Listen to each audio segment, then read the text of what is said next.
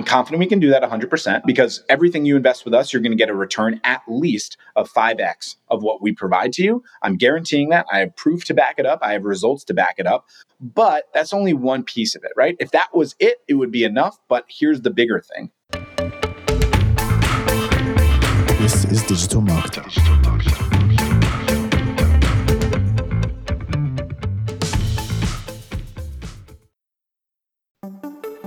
Hey, it's Mark de Grasse here, and I've got a question for you. What if you could legally get the emails of almost every person who visits your site? Seriously, what if you could safely and respectfully retarget your website visitors via email just by dropping a pixel onto your site? It might sound too good to be true, but our new sponsors at getemails.com can do just that. They've created a system that's compliant with US laws and regulations, and every email address they send you is opted in to receive emails. So that means that you can connect your anonymous website visitors to real people and safely retarget them through email with real time, fully compliant interactions. It might sound too good to be true, but trust me, it works. The CEO, Adam Robinson, is brilliant and he believes in his product so much that he's willing to do something a little crazy for digital marketer listeners. If you go through their easy 30 minute onboarding process and haven't 5x your investment within the first six months, they'll give you all of your money back. To take advantage of the offer, go to getemails.com slash digital marketer. That's getemails.com slash digital marketer. Hey everyone, welcome to the Digital Marketer Podcast. I'm Mark de Grasse, president of Digital Marketer, and today I have an awesome guest, Alex Schlinsky. He is the owner of Prospecting on Demand Mastermind and has sold over 15 million in the last 10 years. Welcome, Alex. Hey, Mark, thanks so much for having me. What's up, digital marketer community? Appreciate all of you.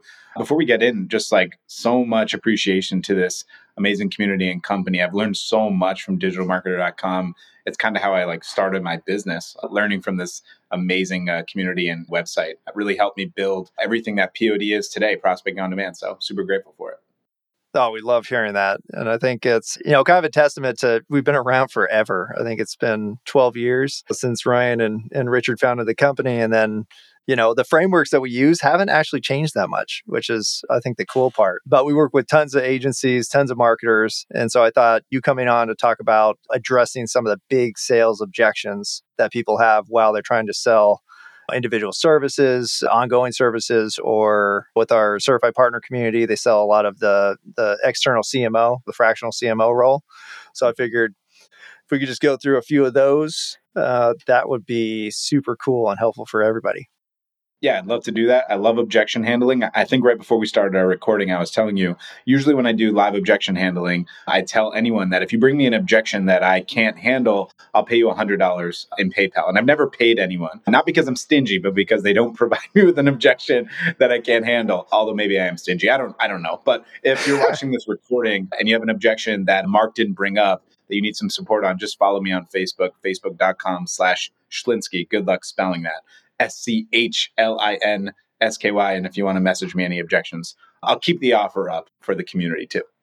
Yeah, I love that. Well, if this goes well, then we'll turn it into an article and video and all the other fun stuff. So, just to, you know, to give us a little basis for the the selling. For me, I, I was an agency owner for about six years. Sold brand redevelopment, website development, and then fractional CMO services. I think I went through about 300 clients during that time, and heard a lot of objections. So I'm going to be giving you just you know a handful of the the big ones that I think everybody's heard, you know, while trying to sell. So yeah, and, and my background in, in, selling, particularly, my agency I ran for about 10 years. It was a personal injury attorney agency. That was my only niche. I didn't work with any other types of attorneys. I originally started Mark selling constant contact and social media posting. That was where I began. And actually, I learned a lot about social media posting and everything from Digital Marketer, which helped a ton. And then I slowly transitioned, probably four or five years later, to advertising due to strictly a retention play. Our clients weren't staying because we weren't providing enough of a valued service, a irresistible solution, if you may. Uh, so we started offering Google advertising, which we still do today, which is pretty amazing, at a $5,000 a month rate. So a bit high, higher ticket than what I used to sell, which was $1,000. Now I sell a high ticket coaching program as well. So I have a lot of experience in coaching sales for agency owners, coaches, consultants. Most of my clients are agency owners. So I've dealt with all these objections and handle it pretty well. My framework is the one called close framework. That's the very unique methodology that I use. And if I may, I'll just give you guys the front end framing that I think will help you a ton in understanding how I implement this one call close framework. I think a lot of people in this space mark still use the two call framework where they'll do like an intro call anywhere from 10 to 30 minutes. That's like a qualifying conversation. And then they will set up a Zoom meeting or a secondary meeting where they'll then offer a sales pitch. My framework is just combining those things using the four W's, which are really easy to remember. Where are you now? Where do you want to go? What's the obstacle holding you back? And then what's the urgency? Breaking each one of those down simply, just reminder these are all frames, not script. It's not like you would get on a call, Mark, and be like, okay, Mark, where are you now? Okay, and where do you want to go? That that doesn't work. that doesn't make any sense. It's obviously very related to the business. Let's say you're working with roofers and Mark's a roofer. Hey Mark, you know, how many roofs are you getting per month on average, right? Hey Mark, how many roofs would you like to be getting on average per month? Hey Mark, are you utilizing marketing currently? There's a differencing of questions that you're going to ask from where you want to be or where you are currently to where you want to be. And then obviously the obstacle, the gap between where they are now and where they want to be. And then the urgency. If you don't do the urgency, ultimately what we find, Mark, is a lot of the objections will be, let me think about it. Uh, let's circle back to it next quarter. Maybe we'll think about it next year. And then they get on a call two weeks later with one of your competitors and they purchase from them. The answer is because they have urgency and you need to increase that urgency not just urgency on do it now because i told you but urgency because there's a purpose behind why they want to go where they want to go that's deeper than just money. Go a little bit deeper. Use that r- roofer example again. If if they're a roofer that wants to get more jobs on average? Is it because they don't want to be the ones having to go out for the jobs all the time? They want to have enough money to hire another roofer? That might be a real deep why and a very deep urgency to spend more time with their friends or their family or themselves in order to build their business. So those are the four W's and frameworks of the one call close, just as kind of a, a front end baseline to what I coach in sales in general. Awesome. Love it. Well, I love the idea of the one call because I think that's, you know, if, if you have done sales before and somebody's trying to sell you and they give you that out of like, oh, well, I can send you some info and you can make a decision later. I'm like, yes, yes. I'm off the hook. Thank you. Yeah, exactly. Just to that point, Mark, that I'll share a good insight. A lot of people feel like they don't have the a, a willingness to say no. A lot of people are, are good human beings genuinely. I think uh, maybe the world we live in likes to promote the very few of us that aren't really great, but I feel like the majority of people, thankfully, are, are, good, genuinely good people. Genuinely good people sometimes don't have the audacity, Mark, on a sales call to say no because they really like Mark or they really like Alex or they really like person X, Y, or Z. One of the frames that I recommend using at the end of a call is the yes or no frame. And right after you finish your qualification, just frame the recap. Like I'll make one up. So, Mark, you're telling me you're at 10 jobs a month. You want to get to 20 jobs a month. Biggest obstacle is most of your business is word of mouth right now. And ultimately, the reason you want to get to 20 is if you double the business, you can hire more talent so you can free up your time and be able to actually spend more time with friends and family instead of doing roofing itself. Did I get that right? Beautiful. Awesome. Okay. Hey, I'm really confident I can help you. I need about 15 more minutes to show you what we can do. Are you okay with that? Yes. Okay, awesome. Well, let me ask you this, okay? If I finish this little presentation I have for you, I want you to say one of two things. I want you to say, Yes, I love this if you really want this. And that's ultimately my goal, obviously. I'd love for you to say that. But I also want you to know it's totally fine to also say no. If you say no and you don't think this is right for you for any reason, just know that I 100% give you that permission. And it might sound weird to say that permission, but some people are always afraid to say no. They'd, they'd rather think about it or, or push the decision. It's totally okay to say no. Is that fair?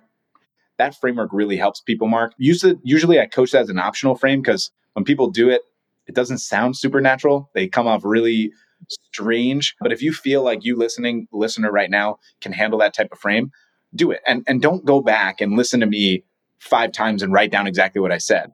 Just understand the frame of what you're trying to get across. And I think that's such an important uh, sales coaching. And that's going to be the same for any objection that Mark brings to me. It's it's not that you should be copying what I'm saying word by word. If Mark and I did this podcast 10 times and he gave me the same objections, I would handle them always just a little bit differently because it's whatever is authentic, natural, and coming out with conviction versus am I reading this script appropriately? That that never ever works in sales. Makes sense. I love the framework and I love the the prefacing the it's okay to say no. I think that's that's always a big hesitation and and for people who haven't done a ton of sales before, it's just like completely deflating. you know, getting the no or or doing the follow up where you send out, oh, I did 10 meetings I, and I followed up on all 10 and everybody said no. You know, that's pretty common with with new people.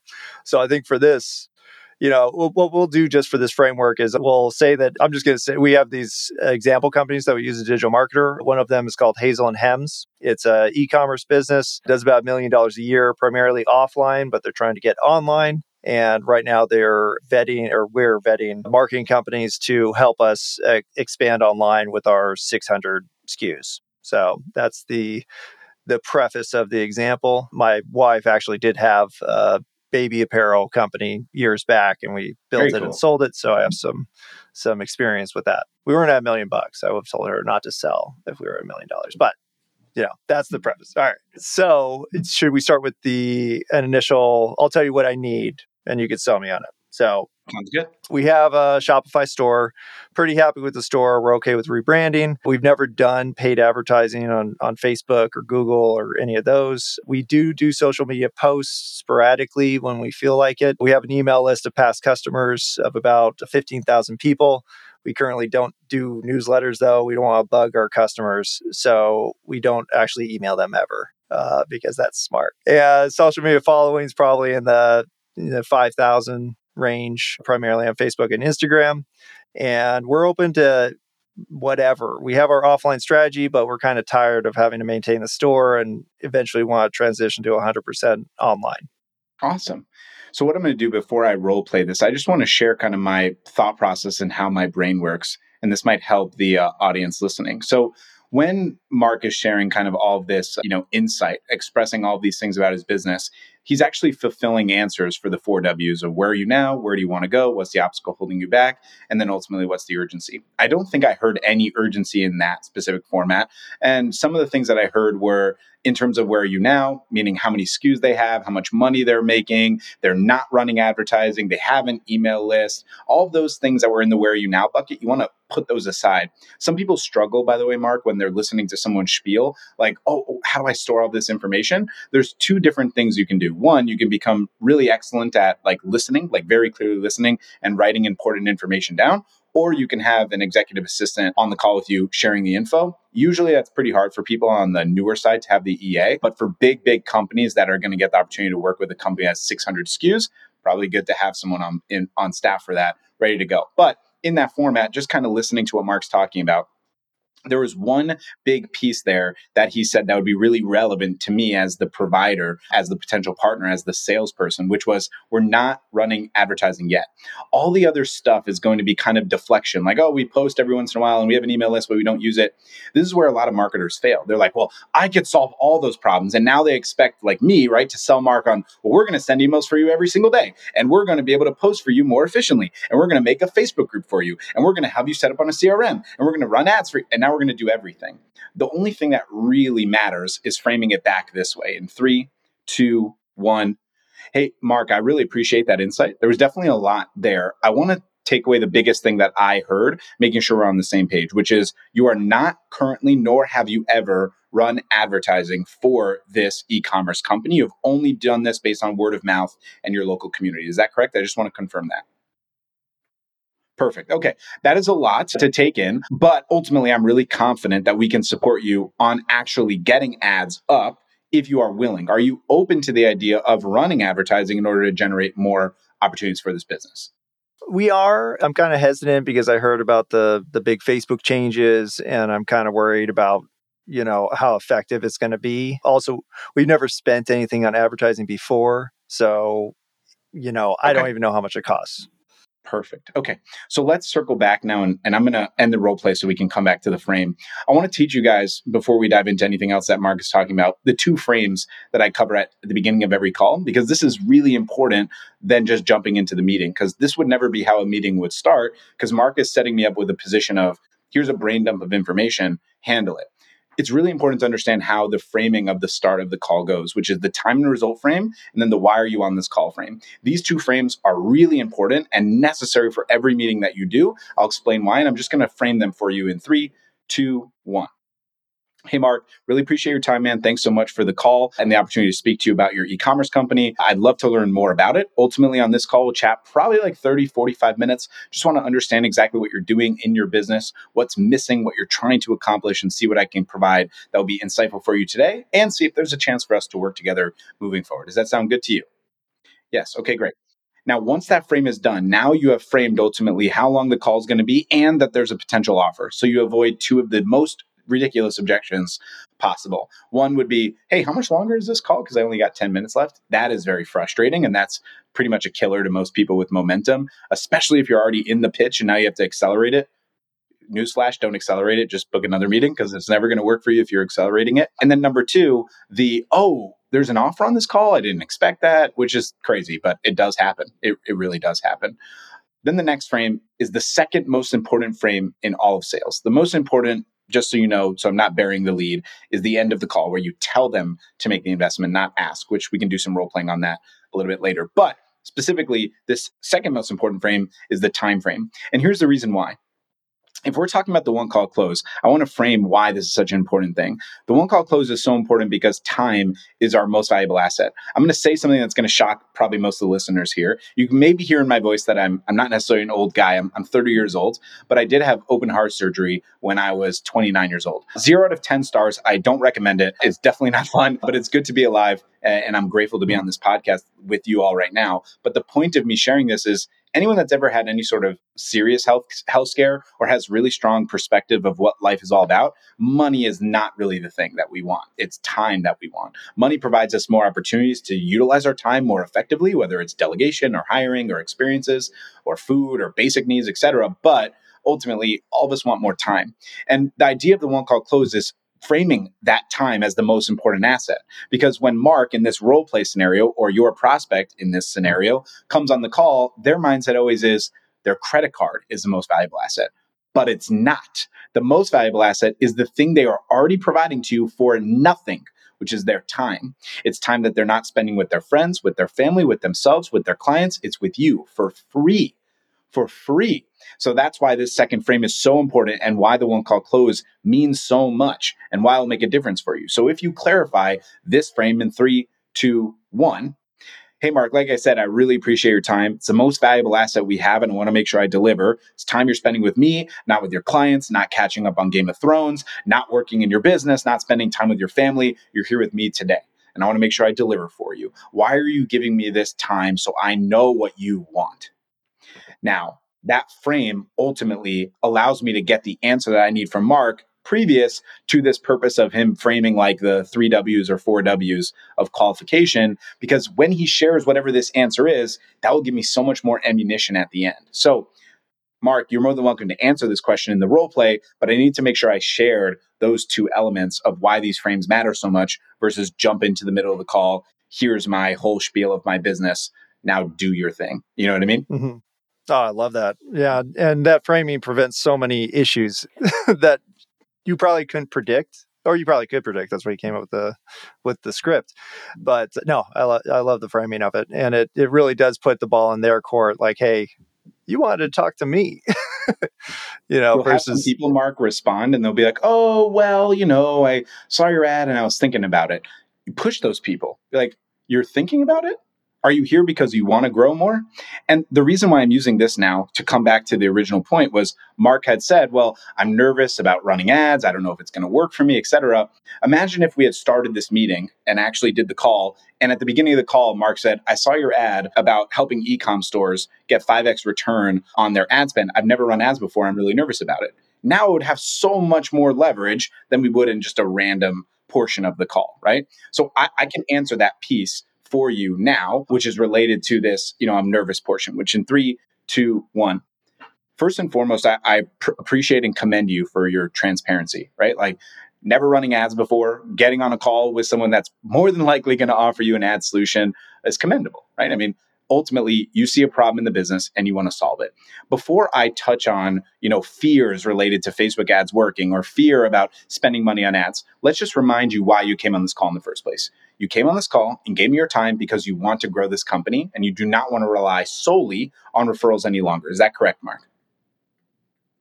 Perfect. So, with that being said, right, we already know that we have fear related to how much it's going to cost, what the investment's going to be, will it work or not. Let me make this point easy and simple to you. I have all those answers. Before we get to those answers, I do want to make sure that I have clarity of where you want to go. Because if I don't have clarity on where you want to go, any answer I provide you is irrelevant. Because if you say, I want to make $5 million in sales tomorrow, no matter what magic marketing pixie dust I spread on Facebook or Google, that is not happening. If you say, I want to make $5,000 tomorrow, it's more than likely possible, or we may not be the right fit because I'm looking for someone in the middle. Who knows? So let me clarify for you, and please clarify for me what exactly are you hoping for in this business? What do you want to accomplish, and what would be considered a win in terms of sales for this ecom company? Well, so like I said, the majority of our business is offline, about 95%. So only 5% is coming from our store. I really want to increase that number to uh, like 10 to 15 within the next two or three months. And by, you know, two, three years down the line, I want the majority of our revenue to come from ecom and not offline. Cool. Okay, so we're going to step out of the role play again and talk about what the thought process is on my response. A lot of people are ready to just answer right away, Mark, right? What I like to consider and what I like to do is remind people the why. Don't forget why. It's such an important question. Why makes a massive difference to everything. He just shared an urgency, which is what we were looking for. It's one of the four W's. The urgency was, if you remember, if you listen back, right? His urgency was in two to three months, he wants to get his e-com store to go from 5% to I believe he said about 10 to 15%, if I recall correctly. You're allowed to go backwards in time. I can't, but you can, Mr. Listener or Mrs. Listener. But anyways, and then he mentioned that two to three years down the line, he wants the majority of sales to be there. Now, people are like, we can do that. Yeah, let's do it. Let's let me sell you. Slow down for a second. The urgency is not enough just to get the number or the timeline. The why is also an important piece of urgency. Now, I'm going to share a quick piece of sales psychology that will help you. Most people on this call have probably heard of Sigmund Freud. Mark, you've heard of Sigmund Freud, yeah? Okay, but most people probably have not heard of Eric Berne. He's also a pretty famous psychoanalyst from Canada. He didn't do any weird stuff like about loving your mom or anything, which is why he's not as famous as Sigmund Freud is. But he did come up with this really valuable insight called transactional analysis. And any of you can search, look, look this up or search it. If anyone listening had ever done anything related to psychology, specifically social psychology, you probably have heard of this before. But the idea posits that there's three ego states you speak to for every single person that you're communicating with. And that includes sales you know communication you know spousal communication friendship communication husband uh, sorry uh, father son father daughter communication every type of communication includes these three ego states which is the parent the adult and the child. It's called the pac model. And i use this in all of my marketing and all of my coaching and sales so you can get the most out of this and why i'm so interested in sales psychology and this is how it's relevant to Mark here in a second. The parent is naturally skeptical. How do you overcome skepticism, right? Which Mark already shared in this in this role play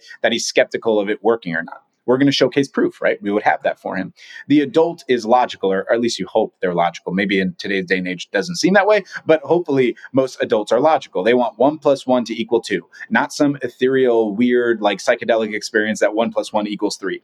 They want the puzzle to fit, right? That's the idea. And then the last piece, and this is related to urgency, is the child. The child doesn't think about logistics. They don't think about how or the when or the what. They just want that childlike dream so when people are answering urgency, okay, you're thinking most of the time just timeline. So he's saying in two to three months, I want 15% on the ecom store. In two to three years, I want more majority on the ecom store. The why is where you get the childlike dream, but you have to dig for it. And the more that you understand your avatar, the better you can provide for them. We did an example earlier with the roofer of like, probably a lot of roofers still do the roofing job themselves. So the why, their childlike goal is that they're the king of the castle, not the ones building the castle. Same important idea. But if they don't know how to express that because they're only thinking about it, you have to unlock that childlike dream. That's why sales psychology is so important. So coming back to all of this, right? When Mark is talking about wanting two to three years, watch now how as I respond to him. And Mark, let's see how you respond to it and take it as best you can in three, two, one. So, Mark, what I'm hearing from you is ultimately right now, the large majority, 95%, is in in-house. It's not on the ecom store, but you want more to take over, probably 10 to 15% in the next three months. Is that correct? Just want to confirm. Correct. Perfect. Okay. We'll talk about the two to three year timeline. Hopefully, I'll have that opportunity to work with you moving forward. I just want to focus on the two to three month timeline because that's where we stand right now and it feels like very tangible. Is that okay with you? Yeah, that'd be great. Perfect. Okay, so we have a two to three month timeline to get to 10 to 15%, basically doubling or tripling what the current business model is doing. I love that. Can I ask you, do you have a purpose or reason behind wanting to make this ecom store more successful?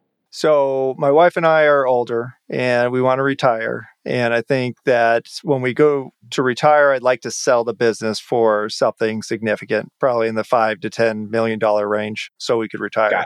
I think the only Got way it. it's going to happen is if we sell it as an e-com store versus a brick and mortar. Got it. Okay, let's pull out. Mark just shared such valuable insight on the childlike dream of retiring and cashing out with a huge exit. He also shared with us insanely valuable insight that will allow us to hold him accountable to cognitive dissonance he's having.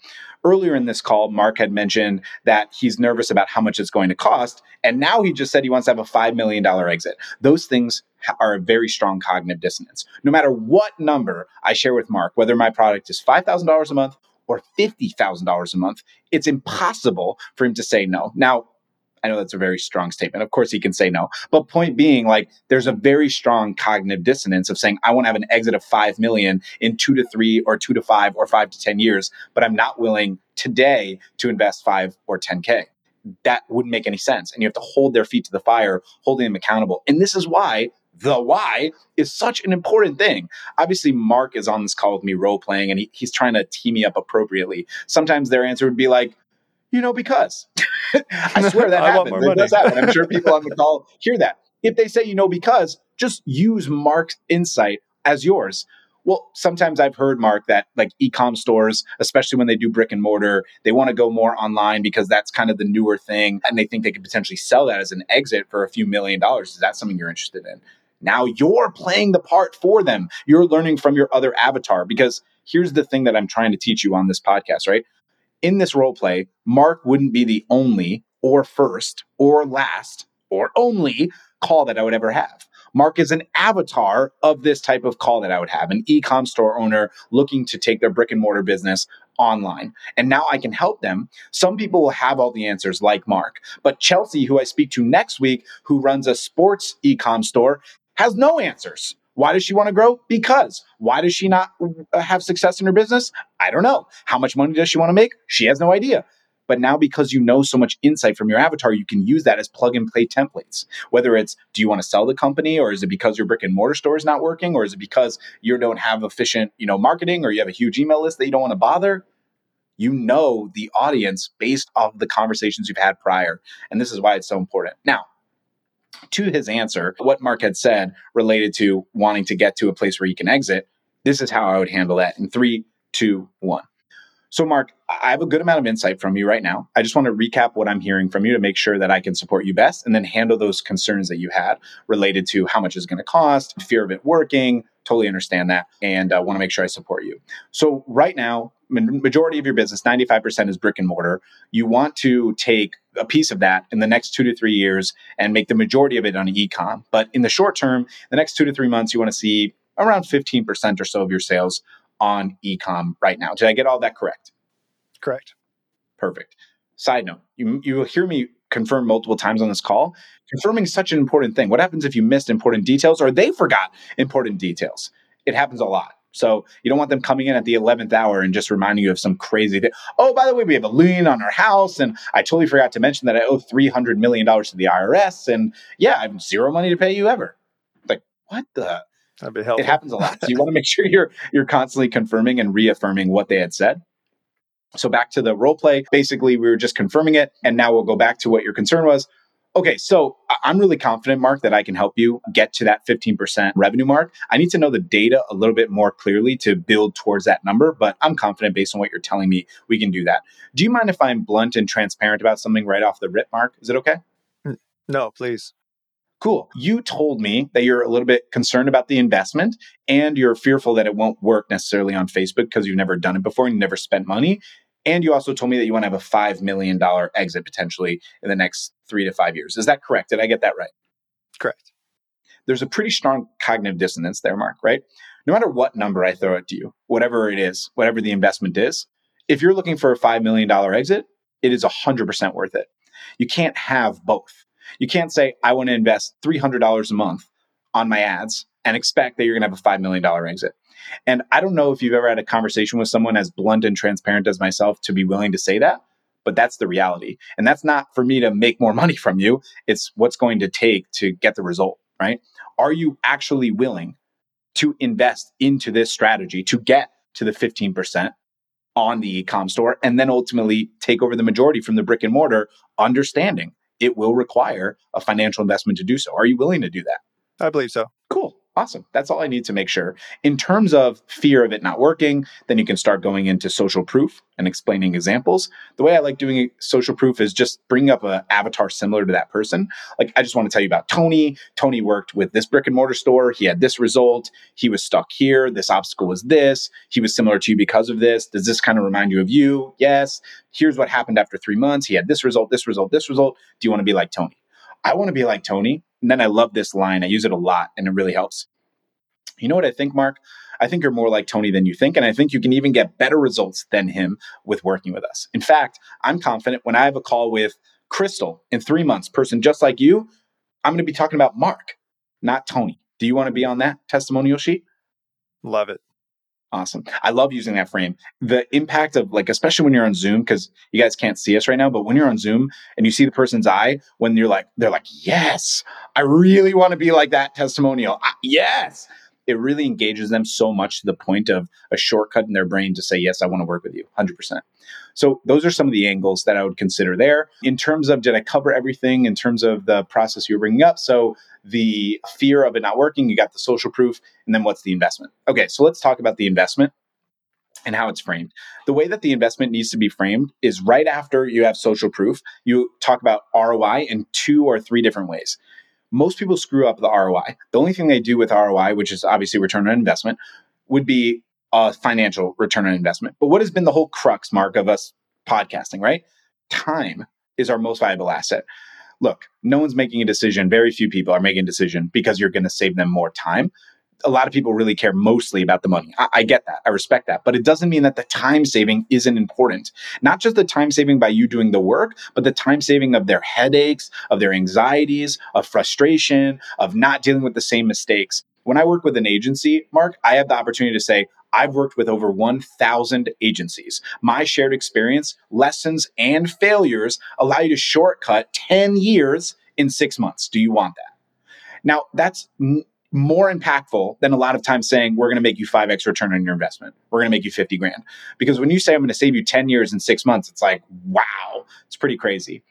If you are working with a company that's multiple people and not just one person, which is variable obviously based on the audience here, another piece that's really valuable on ROI is not just the time you're saving them, the time you're saving their team, the more efficient they will become and the better they can do their job. That excites people a lot it is a really valuable thing. So just make sure you're not just simplifying your ROI to a monetary situation, right? I'll give you, I'll try to give you an example on the ecom side in three, two, one. So, Mark, before we dive into the investment side of working with us, you were talking about in three months basically getting to 15% of your revenues uh, on the store. I'm confident we can do that 100% because everything you invest with us, you're going to get a return at least of 5x of what we provide to you. I'm guaranteeing that. I have proof to back it up, I have results to back it up. But that's only one piece of it, right? If that was it, it would be enough. But here's the bigger thing not only are you going to get to 15%, we're also going to save you years of time so you can get to your exit sooner because we already know what it takes to run a successful e-com store, like I showed you with Tony and Michelle and blah, blah, blah.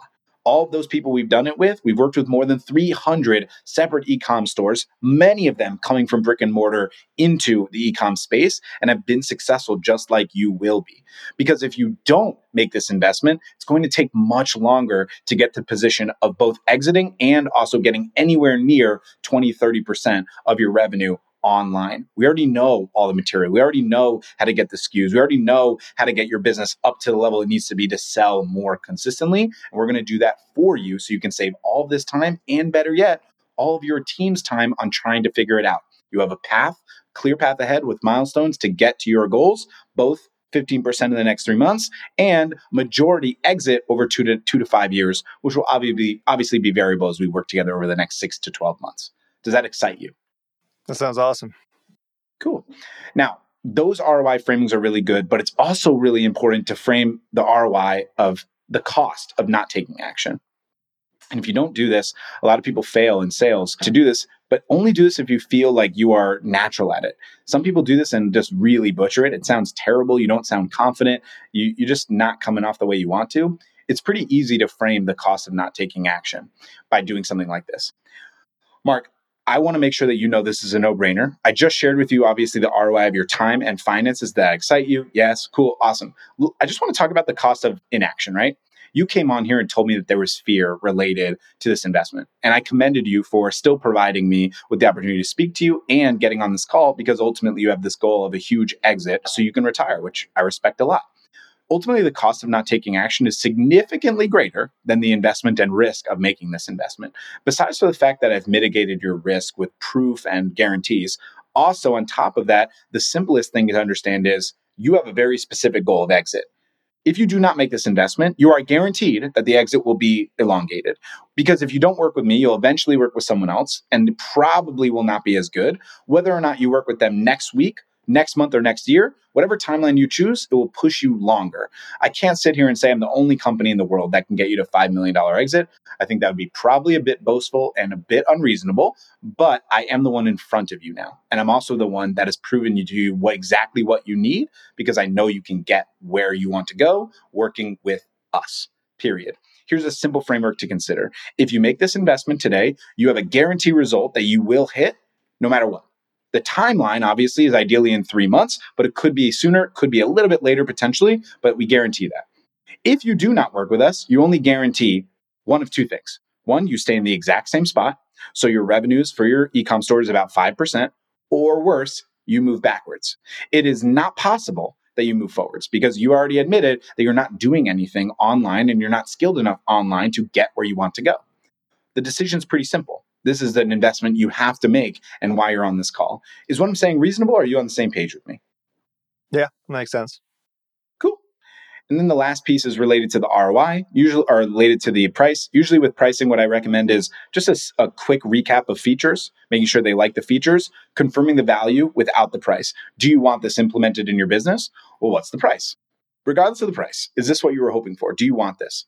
What you're doing is you're priming them. You're creating a heuristic, which is a, a mental shortcut for them to say, yes, I, I definitely want this. What's the price? Now you can say the price because they just said yes a second ago. So they don't convolute the price with the value. And that's a really big problem in sales, especially in the one call close.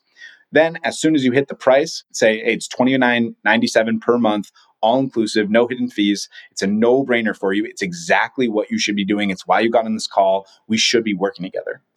Not what do you think? Do you like this? Do you want this? Tell them people want to be sold. It will make a huge difference for you and will allow you to grow the way you want to. And that is the one call close in a nutshell. Hey, Ryan Deiss here.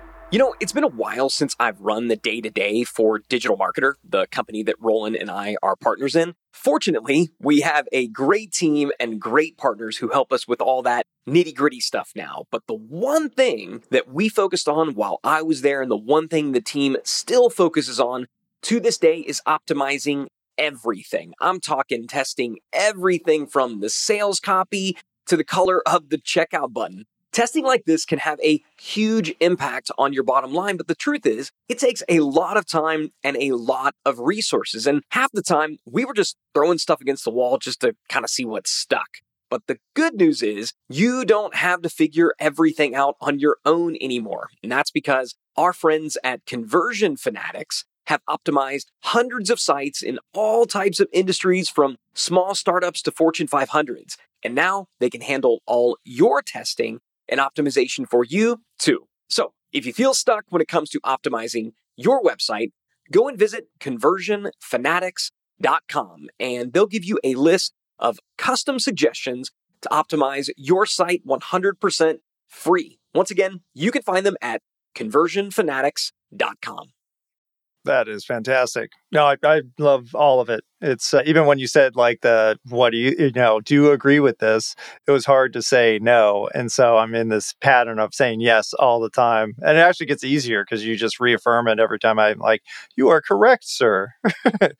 so yes. no, timing is is really important. Heuristics like creating mental shortcuts are really important. There's so much more that I could I could share on this, obviously about sales, but prepping people to feel comfortable is really key. The biggest one, though, for people at the end of this call, Mark, is they're always fearful of like coming off too aggressive. I'll just challenge you on the idea that you don't control the perception of how someone takes you, right?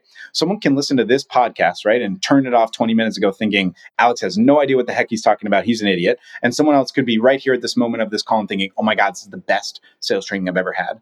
But I said the exact same things. Nothing changed from person X to person Y. It's just perception, right? I can't control how someone perceives the way I communicate. We can listen to what they say after the fact. If someone says, hey, you were too aggressive, blah, blah, you can listen to the recording, see if you can pull anything back, or you can say, eh, they're just being soft. It's not a good fit. That's okay. That's okay. You don't have to sell everyone. No one's going to be a 100% closer, including me.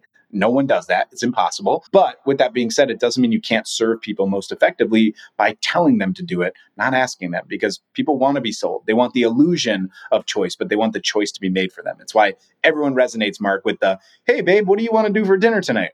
I don't know. What do you want to do? It's not like the, the options change every day. They're, they're always the same. You didn't move. The, not 45 restaurants didn't pop up yesterday. It's just you don't want to make the decision. It's just easier when someone makes it for you. Well, no, and how you framed everything was like it just led down a path, and it's it actually took care of all the objections that I was thinking about bringing up before I even said anything, because it was like, okay, how long is it going to take? Where are we going to get to? What are you going to do? Like that was all kind of super clarified during you know your presentation, and I was like, oh yeah, and then cost i mean that's always going to be a thing but i think even for people who may have a good close rate it might just be because of how you handle the the budget question because if you a lot of well you'll see the guarantees where it's like okay well you don't even have to pay me anything i'll just work for three months and then no, you know take a commission or something. Yeah that's oh that's oh typically God. what you see. please don't do that or it's like, well, on Fiverr, I saw somebody could do what you said for you know fifty dollars. Like, why do you I got two 3, things 000? for you there, Mark? I got two things that are really good for you.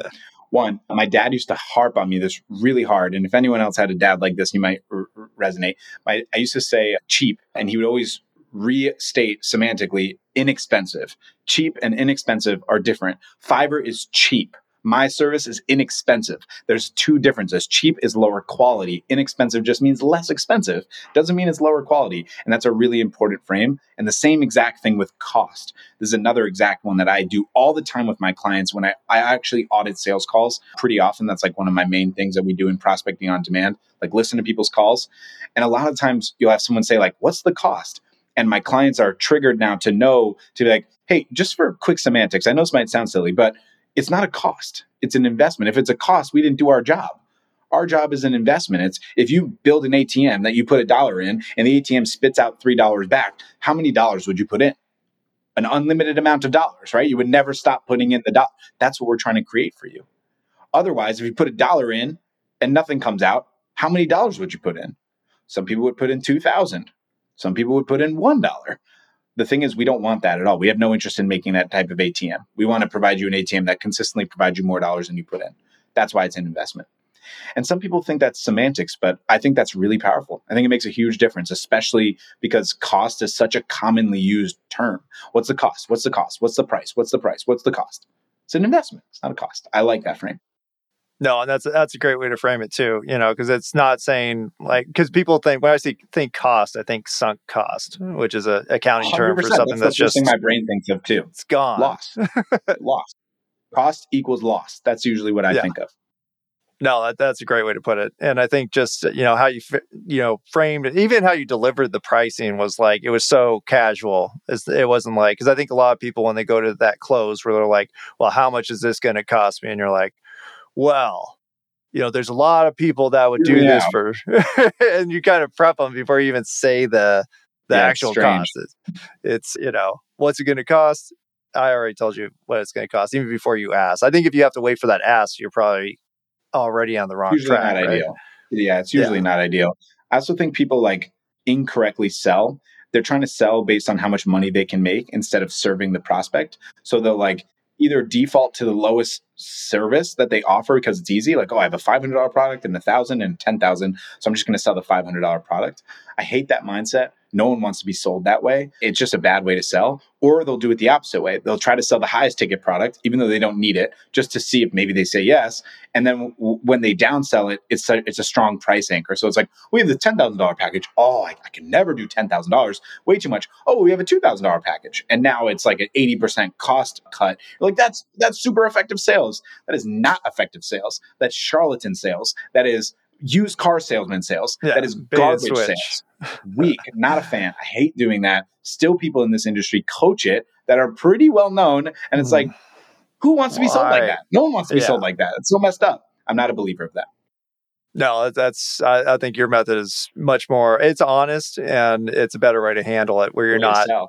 While, while you're decreasing your value and doing that too, and then you're going to have to change your whole pitch if you try to get them to ascend you know, the ladder to the ten thousand dollar one. So thousand percent.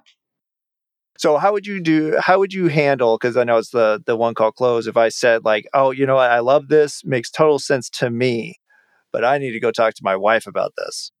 Awesome. Glad glad we didn't end this podcast without this objection because this is like probably this is very my accountant. I have to talk to my accountant. You know. Yeah accountant and wife one, they're a little bit different. I'll talk about both. Let's do the spouse one first because it's usually common. Spouse or business partner is pretty much the same thing. There's a there's like a tree of things that you want to do with this this objection, and I'll break down each of them. The first thing is you just want to isolate the objection, and this is the same thing for pretty pretty much all objection handling. Some objections are an, a veiled no. So they don't know how to say no, even though you did the yes no frame, like I told you earlier. They just don't feel comfortable because they really enjoyed the call. So they'll be like, let me talk to my parent. But they don't say parent because that would sound insane. So they're like, let's let me talk to my wife but it could be the same exact thing. Let me talk to my alien friend that I speak to over the FM radio. Like, what are you talking about?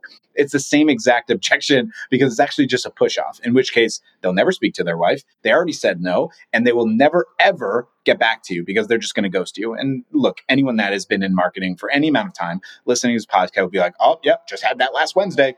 Yep, that happened with Tina. It's so common, happens all the time. So the way that you frame it is pretty simple hey, Mark, totally understand that. I have a spouse myself, or I have a business partner myself. Obviously, if you do, if you don't, then don't say that. I totally respect where you're coming from. I think that's totally reasonable. Let me ask before we jump off here if you were the decision maker, just solely, you didn't need to speak to anyone, right? And I'm not pressuring you, I'm just asking a simple question. If you were the decision maker, would you say, yes, we're going to be working together? Like, if you were the one that decided, would you be saying yes? Now, let's say he doesn't answer right away. Let's say he's kind of like confounded by the question. If you see on Zoom, sometimes you can see people, they're like, they, they close the squint their eyes a little bit. They like move over to the left. They're like, what? Why that question? Just just jump in with an additional little frame, which is this. By the way, the reason I asked that question mark is because if you say anything other than, oh yeah, absolutely, how is your wife and or business partner going to convince you otherwise, right? I, I didn't speak to them they're not going to be like, yeah, do it. You know, like if you're not convinced and there's something else here that I need to do to prove my value to you, or you say, yes, no, for sure, I just need to confirm it. So let's say, let's say for the sake of this, Mark didn't say yes. He said, well, I'm worried about this thing, blah, blah. Now you're actually in the real objection. So we had a veiled objection. Now we're working this real objection. Let's say it's a money thing. Let's say it's a value thing. Let's say whatever it is. You just work that objection. Now, let's say he did say, yes, for sure. Then you do a deposit frame. But before the deposit frame, there's one more tree, like level, like a decision tree, right? Yes, no, and then you go from side by side, right? The the next frame is pretty simple, which is a very unique frame, and most people wouldn't consider this, which is what if they say no? And you frame it like this. Okay, so Mark, we're going to work together. You just want to confirm with your partner, totally respect it. Let me just ask you something maybe you didn't expect. What happens if your partner says no? What if they put the kibosh on it? What would you do? Well, I would look for more people for bids. Mm, okay, so if your partner says no, then the deal's done. Mm, Not necessarily. I would just have to provide more evidence that this is the right decision. Got it. Okay. So it seems like this is not really an affirmation, right? Like just affirming a decision you've already made because you did make this decision. It's more so you need confirmation. Like they need to say for sure they're in for you to feel comfortable to make the decision. Is that correct? Is that fair? Correct. Okay. I, I think personally, if you're open to it, I would love the opportunity to speak to your partner because I think having you having to try to sell on my behalf is probably unfair and unreasonable. Plus, it doesn't let me do my job and what I'm best at. Do you, do you think I did a good job on this call today, frankly? Honestly? You did. Cool. Well, then let me let me speak to them. Let me get the opportunity, Ah. if you don't mind. And if you got to spoil the price or whatever, it's fine. Like it's not some like hidden thing. I, I don't care. I just want to have the opportunity to express myself to this person. Love it. Okay. So side note, the idea behind it is when you ask this frame of the like, what if they say no? Again, if it's a push off objection, they're not thinking about that because they're like, I just got to get off this call, right? But if it's a real objection and they're like, I just need to speak to them, a lot of them will literally just say out of their brain because they don't need someone to affirm their decision. They already made the decision. They'll just say, Yeah, we'll probably still go with it. It actually happens way more than you think because the the the majority of human beings, the way that their brains work, not everyone, but the way people's brains work is when I speak to my business partner or spouse and I already know I want to make this decision, they're going to say yes because they believe in my decision. Because you would want your wife to be like, Mark, if you think that's right, babe, I want you to do it. Or business partner, hey Mark, if you think that's right, babe, because your business partner, of course, calls you babe, then then you would be like, yeah, let's then do it. But a lot of times we don't even think about the scenario of what if they say no? Because it is totally possible. And if they say no and you're like, well, now I'm not sure, now you get to use that as an angle for them to feel more confident to make this decision, which is now the next piece, which is a deposit request, which looks like this in three, two, one. So awesome, Mark. I'm totally fine with that. I would either love to speak with your partner or you can speak to them separately if they want to chat with me. That's great. What I would love to do is I'd love to hold your spot in line. Okay, make it easy for you. You already know you want to do this. Put down a $500 refundable deposit. Let's schedule our kickoff call for tomorrow afternoon. That way you have more than enough time to talk to your partner. My team and I will get everything ready. Hold your space in line. You'll be the only person we work with in this area. That's optional if you want to say that or not. We'll be the only person you work with is in this area, and we'll be ready to go tomorrow on the call, when you jump on, you can say, Hey, we're good to go. My partner had this question, or Hey, we're good to go. Here's the rest of the investment. Or you can say, Hey, this isn't right for me. Here's why. And then I'll refund you, no questions asked. That way you can feel trust with me. We'll get everything started and we'll be able to rock and roll from there. How does that sound? That sounds great. So this deposit request is super important. I actually took one deposit this morning for the exact same exact same objection. Let me talk to my wife. It's a really important frame. I have seen less than 5% of, of deposits overall in the businesses that I've run and the coaching I've done have been refunded. Because when someone makes the financial decision, what happens is now their brain really wants it to be the right decision because they want to trust what they already decided upon. Now, you can also use that in your language. Sometimes I do, sometimes I don't. That's why I said if we were to do this podcast 10 times, the framing might be a little different. I'll just explain that to you by being upfront about it. Mark, the, the reason why this investment so important is because I don't want you to have to rack your brain about this decision over and over and over. It's a simple thing. You want to do this, you just want confirmation from your spouse. Put down the finances with a break glass in case of emergency option, and there you go. Credit card's done. You feel good. We're working together. You're affirming it with your partner. They're going to say yes. You'll get the rest of the investment. And if not, for some reason, I'll refund you, no question. Same exact thing, just framed a little bit differently. That's why scripts suck and frames are good. Just feel whatever is authentic to you, and that will really make a difference. The last piece of this objection is a very common one. I don't really coach this anymore, but I don't want to leave you in the dark without implementing it. It's the basic framework of like, hey, they can do you want them to jump on now? Like, do you want to do you want them to jump on now? I used to coach this a lot, but the reality is after doing so many audits, I've done more than like 5,000 probably. Wow. I don't actually know if that's right. A lot. I've done so many. It's it's a lot. I wouldn't count. It's just been a lot, a lot, a lot, a lot. Probably not that many, but a lot. After doing so many and seeing people implement that, it's very rare that someone's like, "Yeah, like I'm just going to get my Come spouse here. into the call 50 minutes into the call." It's very rare. So I just kind of don't coach it anymore. Doesn't mean Mhm. you can't try. Like a quick, "Hey, do you, do you want them to jump on with me now?" Like happy to chat with them now. Normally, I don't really coach that anymore, but I just wanted to dot all the i's and cross all the t's. No, that's fantastic. Uh, And I like how it's like, would you like me to talk to them? Because if you're a husband who's ever done that, you're like, I'm not going to be able to repeat all the stuff you just said. 100%. And you doing it say, I great. don't want you. I don't want you to have the burden of trying to sell on my behalf because I know it can be really tough. Plus, then you take the flack for it and everything. I, I do. I'll deal with this for you. Don't worry. I got you. That's perfect. Thanks, bro. Appreciate it. Let's do it. Yeah, you're even more in, you know. Hundred percent. Well, that's awesome. I think that was that was my big one. I had a whole list, but it's like you, you addressed so many of the objections that I would have said if you didn't cover it already. So And that's such an important thing in sales, like making sure that you're pre handling objections. One of the first things we do with anyone we work with, Mark, especially in agencies, we always ask them, what are the five most common objections you receive in your sales calls? And we ask them to write it down. And obviously, you you know the at least three of them, right? It's like, I need to think about it. I need to move money around and I need to talk to my partner. Every once in a while, there's some like random ones that will come in, but most of the time they're the same four or five, six of them.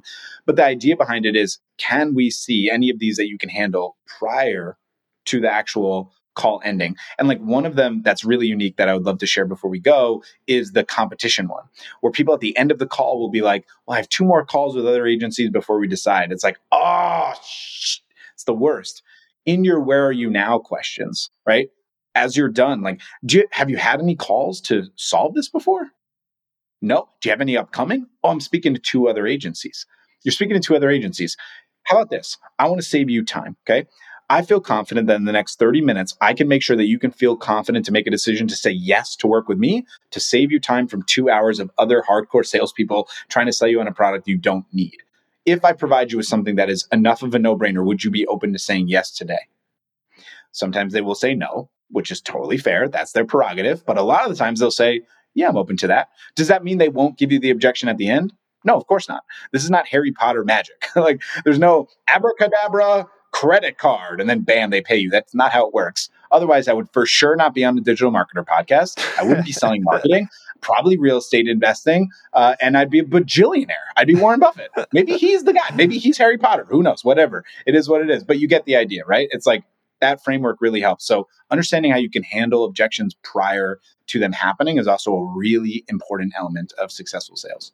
Well, I think I think this has been extremely valuable, and anybody who's had any kind of sales, but specifically in marketing, because it is one of those kind of variable cost, you know, very unique uh, customers every single time because people have different issues all over the place. But the way you kind of presented it, I think any marketer could use this to sell social media or email marketing or you know, even business brokering if you wanted to, because so many people want to sell their business. So I think this is huge training. So many tips. I'm going to literally take this and share it with directly with our certified partner community, which is about 300 agencies we work with, just because I think Amazing.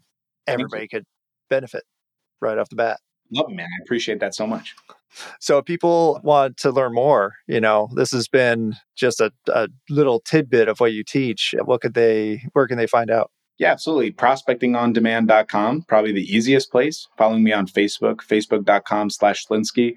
I run a Facebook group called Seven Figure Sales Savages. Yes, sales, you know, is my thing. Alliteration too. You can find it on Facebook. It's free. Yeah, I love coaching sales. This is what I do every day.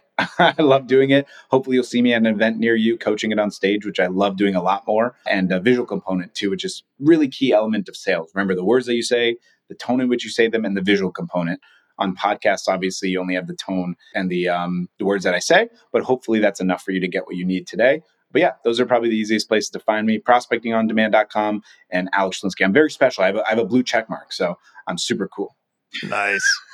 well, thank you so much. And you know, we'll we'll be talking to you about other uh, content and possibly courses. And I think the sales is such an important part of everything that we do with digital marketing. So yeah, I, I think we'll be seeing a lot more of Alex very soon. Awesome thanks so much mark i really appreciate it Well, thank you everyone for tuning in. If you need more digital marketing information, be sure to check out our website, digitalmarketer.com, and tune in next time for more tips.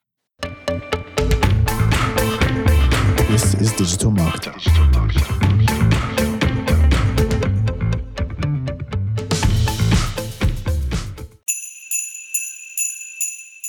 Hey, DM listeners, if you're running a Black Friday or Cyber Monday special, listen up.